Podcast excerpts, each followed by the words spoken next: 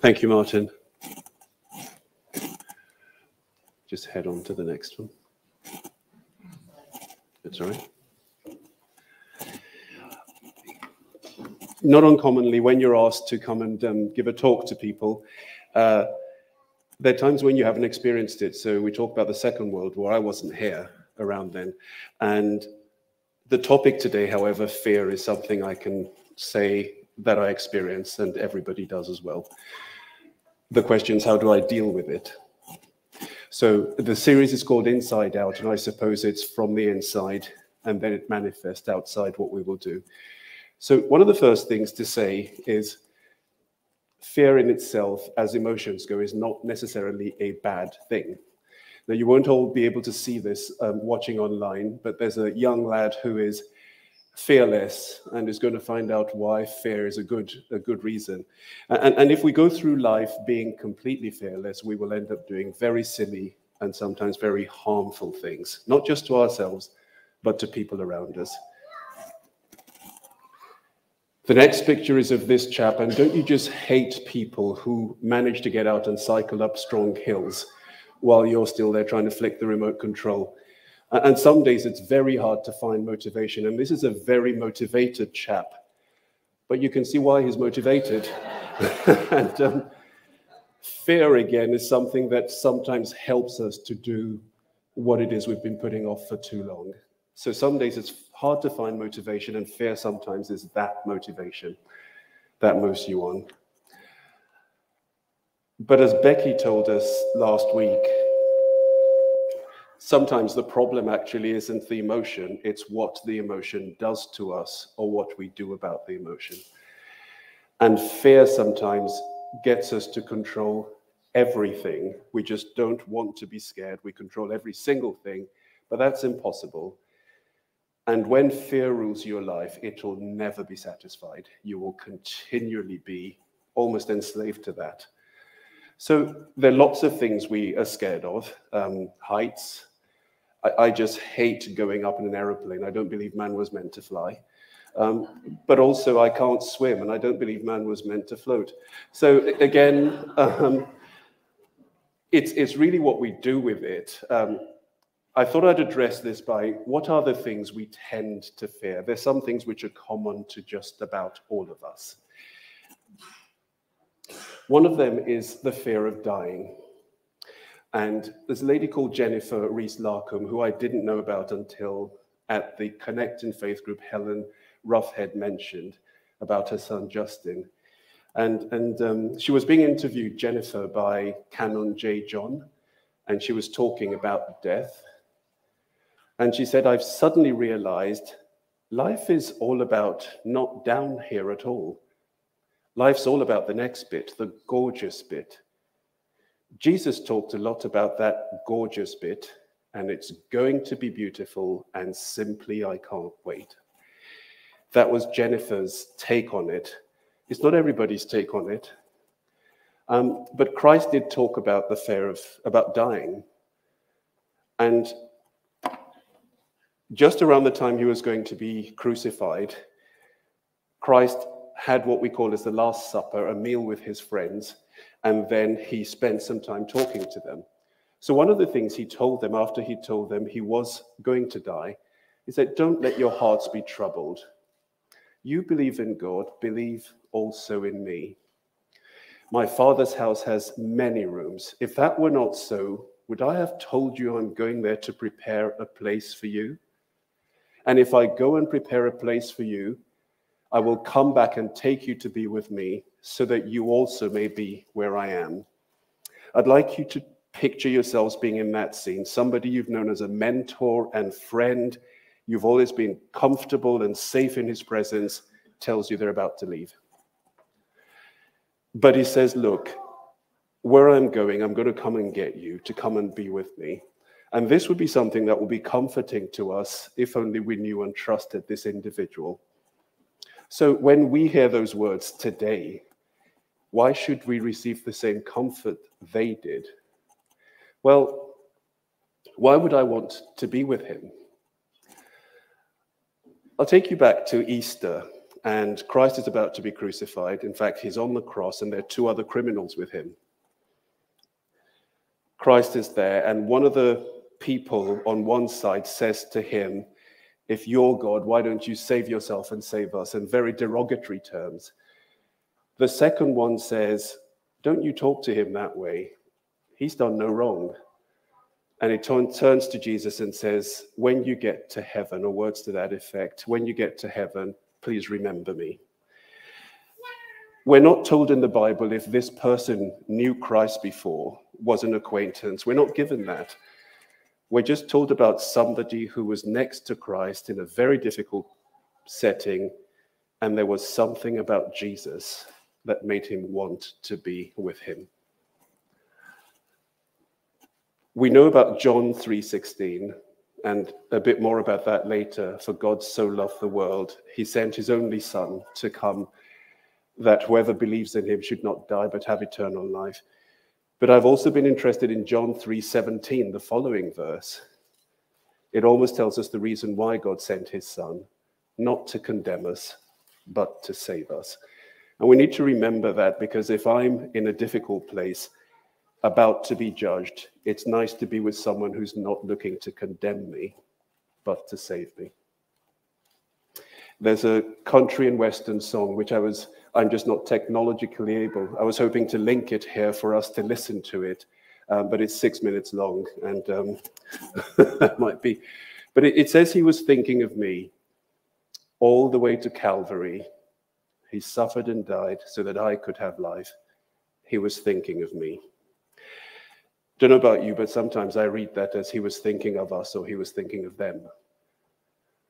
Important for you to go back to realize he was thinking of you Make it personal. He suffered and died so that I could have life. He was thinking of me. And we will come to periods in our life when we're just alone, things are looking pretty difficult, and it's helpful to remember God was thinking of us.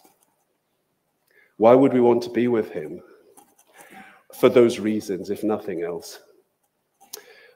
But there were also some people who were quite close to him, his disciples, and one of them, John, writes and says, The Word, Jesus, became flesh, made his dwelling among us. John says, We've seen his glory, the glory of the one and only Son of God, who came from the Father, full of grace and truth. It's interesting, God, John didn't say full of power, full of, he said he was full of grace and truth.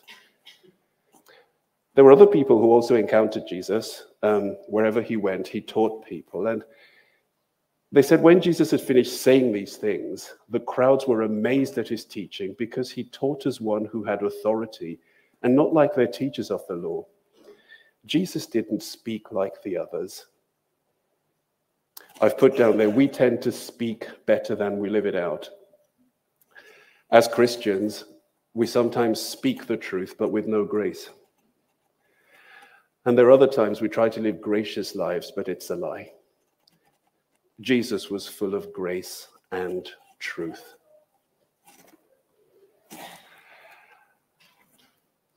One of the reasons why we tend not to live lives full of grace and truth is sometimes fear of being judged by others. All of you would have experienced this at different times in, in, in your lives. Um, Watergate. Uh, you, the, the, term it resonates with many people but i was just reading again about it preparing this and apparently people broke into the democratic headquarters at watergate stole things and it turned out these people were linked to the group that were trying to re-elect nixon. That wasn't the problem. It was more that nixon did just about everything he could to not let the truth get out a bit more, more. And the more he kept covering up, the more difficult it was. He was very scared of the consequences of what would happen. In the end, he had to resign. A bit closer to home is the COVID crisis. And this one, for me again, is it's it resonates more because Watergate I heard of but can't quite remember much. This we lived through. So there's this this um, thing on Sky Atlantic called This England. Some of you might have watched it, others might not. I've been riveted to it. Not because I think it's true, but because I can actually go, no, that isn't true, and actually feel like if I know what I'm saying.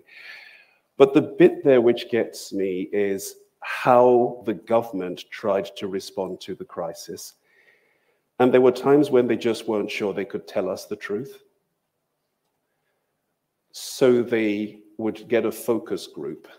And if they thought the focus group wouldn't sit for it, they would find a way to help us um, get news which wasn't clearly true, but what they thought we needed to hear. And there was this thing about we have focus grouped it. And because you focus grouped it, therefore that's what people need to. Again, I, I don't know that the government was necessarily wrong. There are times when we are the sort of people who just want to hear a certain kind of news, not the truth. And maybe we were being given what we truly were asking for. But, but this fear of being judged by others leads us to do sometimes very silly things. Fear of what the consequences might be. I don't know if I've told you the story of when I was growing up, my younger brother and I went to um, a neighbor's house, and my mum had told us, don't go and eat in neighbors' houses. It'll be like if I haven't fed you.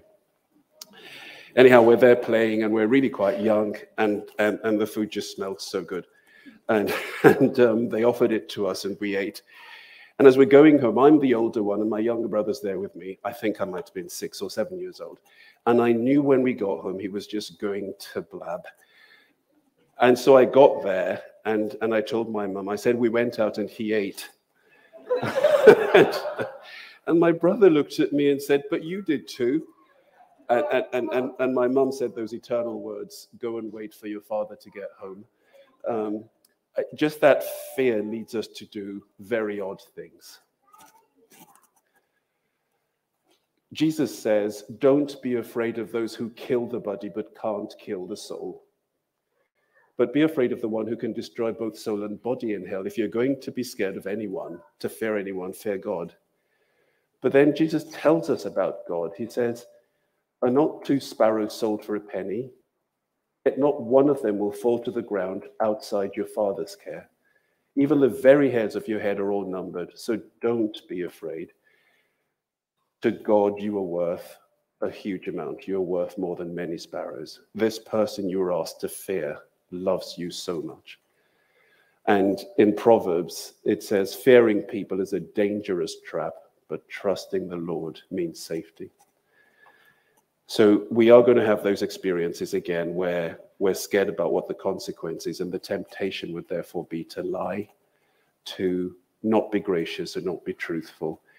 Just remember, fearing people is a dangerous trap, but trusting the Lord means safety. The other thing I tend to fear is facing difficult situations. Um, an exam when you haven't read. Uh, you have this very difficult conversation you know is just coming and you're not looking forward to it at all. Jesus sent his disciples out, spent a lot of time with them, but told them they would face persecution. And he said, When you're brought before synagogues, rulers, and authorities, don't worry about how you will defend yourselves or what you will say. For the Holy Spirit will teach you at that time what you should say. Um, when I was training, I was working in a particular hospital and got to know a particular patient and his family. And then I moved, as junior doctors do, I moved to another hospital very close by. And this chap, must have been a year or two later, got admitted there uh, unwell. And he and the family saw me, and it was like, oh, thank goodness, at least somebody we know.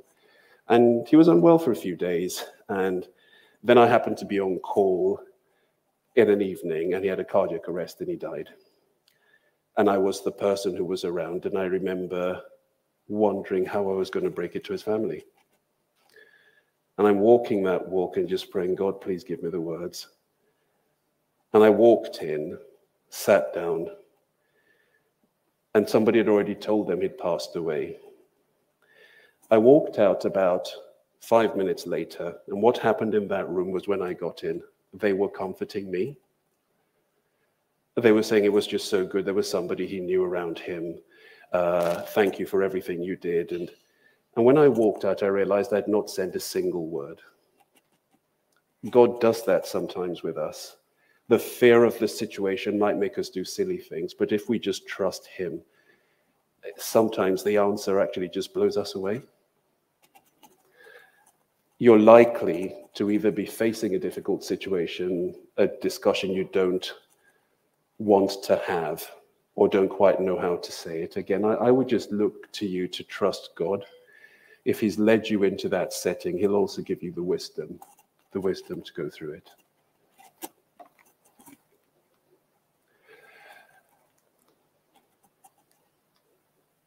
Sorry, I just need to move this forward. One of the other things uh, that we're definitely facing at the moment, you can't go five minutes without hearing of the cost of living crisis. And it's this fear that we may not be able to face or cope with today, or maybe even tomorrow. And I, I, took this from the BBC website. It talks about people who might be able to help, and they call them their experts. But, but they're talking about things like rising prices, energy bills, rent, energy saving tips. And they've, they've got some ideas to help you understand it or maybe to even cope with it. And even if you're not living through that, you probably know somebody who is.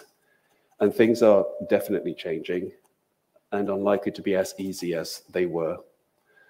Faced with this, it, it, would seem reasonable to be at least concerned about will I be able to pay my bills next week? So let's see what Jesus had to say about this.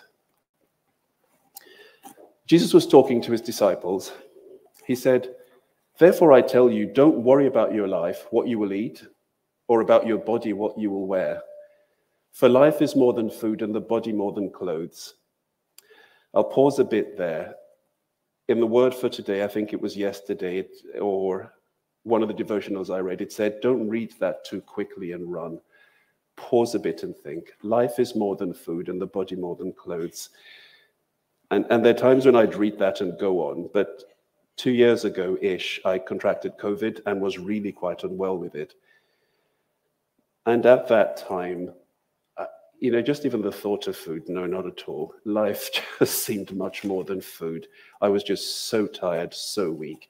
This wasn't a question of a gourmet meal, it was just anything I could put down. And, when it comes to it, life truly is more than fighting over what food I might have. It's slightly different if you don't have food, but Christ is asking us to put this in context the body more important than the clothes you're wearing Consider the ravens. They don't sow or reap. They have no storeroom or barn, yet God feeds them. And again, Christ reminds us we are much more valuable to God than we know. Who of you, by worrying, can add a single hour to your life? Since you can't do this very little thing, why do you worry about the rest? Consider how the wild flowers grow. They don't labor or spin. Yet I tell you, not even Solomon in all his splendor was dressed like one of these. If that's how God clothes the grass of the field, which is here today and tomorrow thrown into the fire, how much more will he clothe you, you of little faith? And it's, it's him just trying to remind us again about God and the fact God cares for us. And then he tells us, don't set your heart on what you're going to eat or drink. Don't worry about it. For the pagan world, or interpret that as people who don't know God, run after all such things, and your Father knows that you need them. Christ isn't saying that we don't need them, He's saying that God knows you need them. But seek His kingdom, and these things will be given to you as well. We sing the song, Seek ye first the kingdom of God. And, and you wouldn't be the first person who tries to work out, but what is the kingdom of God? What is this thing I'm supposed to seek? Christ says in the next line, Don't be afraid, little flock, for your Father has been pleased to give you the kingdom. Even that which you're worrying or wondering about, your Father's ready to give you. Don't worry. The way I interpret this is your child, your nephew coming to you and asking for something. And you look and you go, I know you need these things. I know. I've got it all sorted. I'll provide for you. But why don't you just turn to me? Because I see you've gone round the neighbors asking for this. You're doing all sorts of things to get them when you just need to come to me. I'll provide all this for you. Another way to look at it is if we got everything we needed but didn't have God, it's worthless. Get God first, everything else will come. Without Him, whatever it is you've got just isn't worth it. Christ says to them, Sell your possessions and give to the poor. Provide purses for yourselves that won't wear out, a treasure in heaven that will never fail, where no thief comes near, no moth destroys. For where your treasure is, there your heart will be also. Remember, I told you Jesus didn't speak like the others, and we tend to speak better than we live it out. I'm not an economist, and you'll be glad to know that. But can you imagine if Jeremy Hunt, the Chancellor's speech on Thursday, was to the nation sell your possessions and give to the poor? Where your treasure is, there your heart will be also. I, there will be lots of Christians there going, next. Um, Christ's words ring true. We just don't think they will work for us. We tend to speak it better than we live it out. Sell your possessions and give to the poor. I, again, I talk about not being an economist, but there was somebody who said, We've had a pay rise, but it's not quite as much as inflation is and you can either keep paying more or bring inflation down. I don't understand this. But what I don't know is why things which cost a certain amount 10 years ago must be more expensive 10 years later. But we accept that. Um, don't vote me in for Chancellor.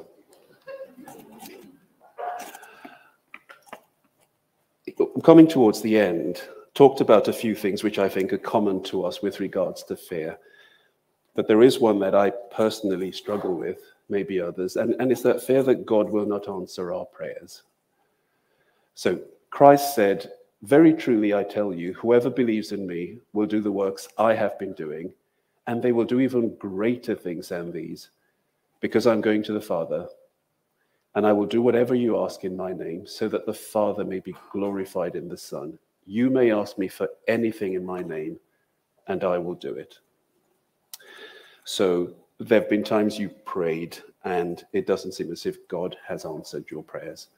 And that's not you making it up, it's an experience you've lived. As far as you can see, your prayers haven't been answered. And then you understand that God's will is sovereign. And you might then take an attitude like I've done, not unusually, where I go to pray to God and I say, almost, but you don't need to do it if you don't want to.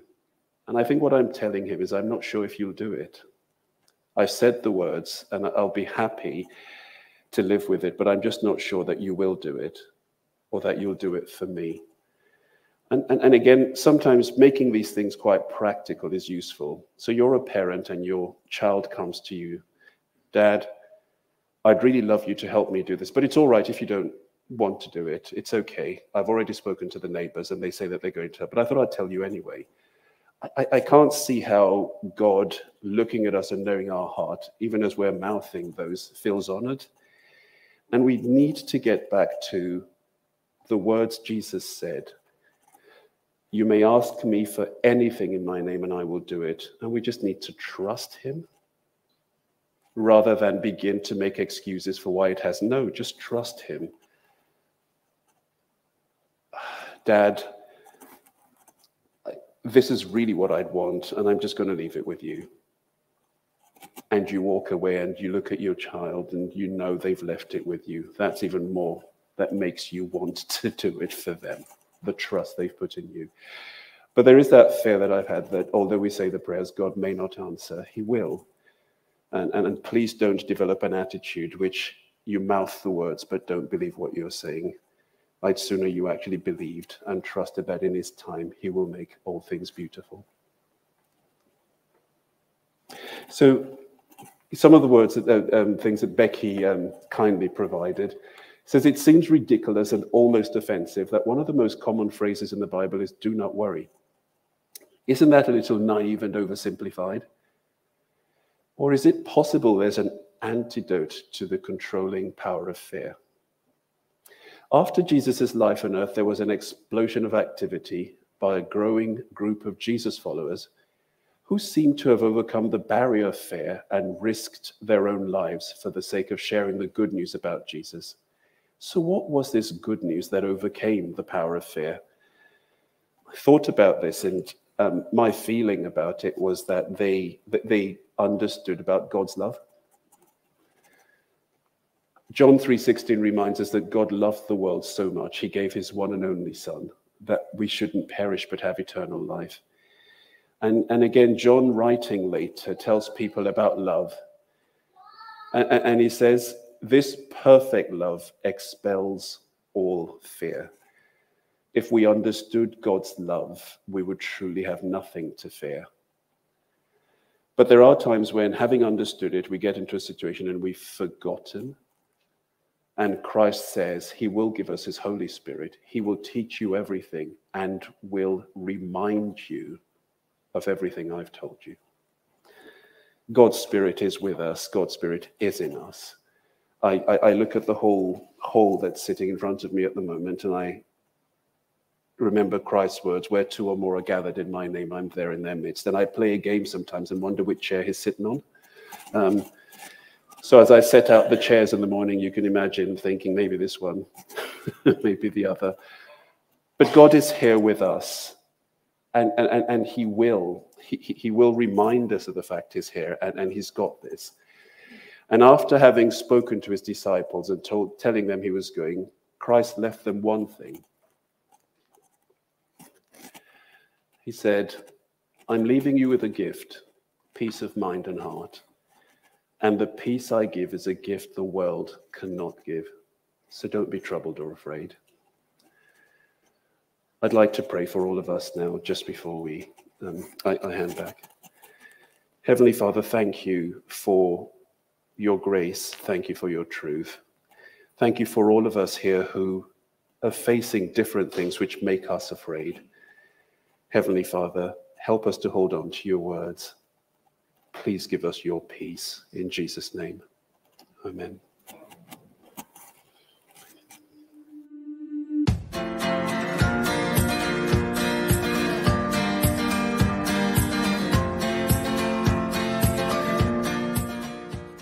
As you see and hear about the troubles in the world, are you afraid of what tomorrow holds?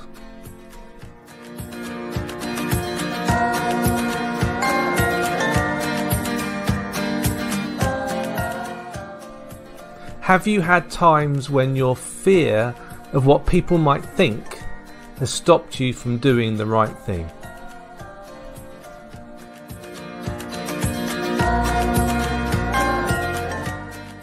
Is your relationship with God developing such that you trust Him to answer your prayers when you take them to Him?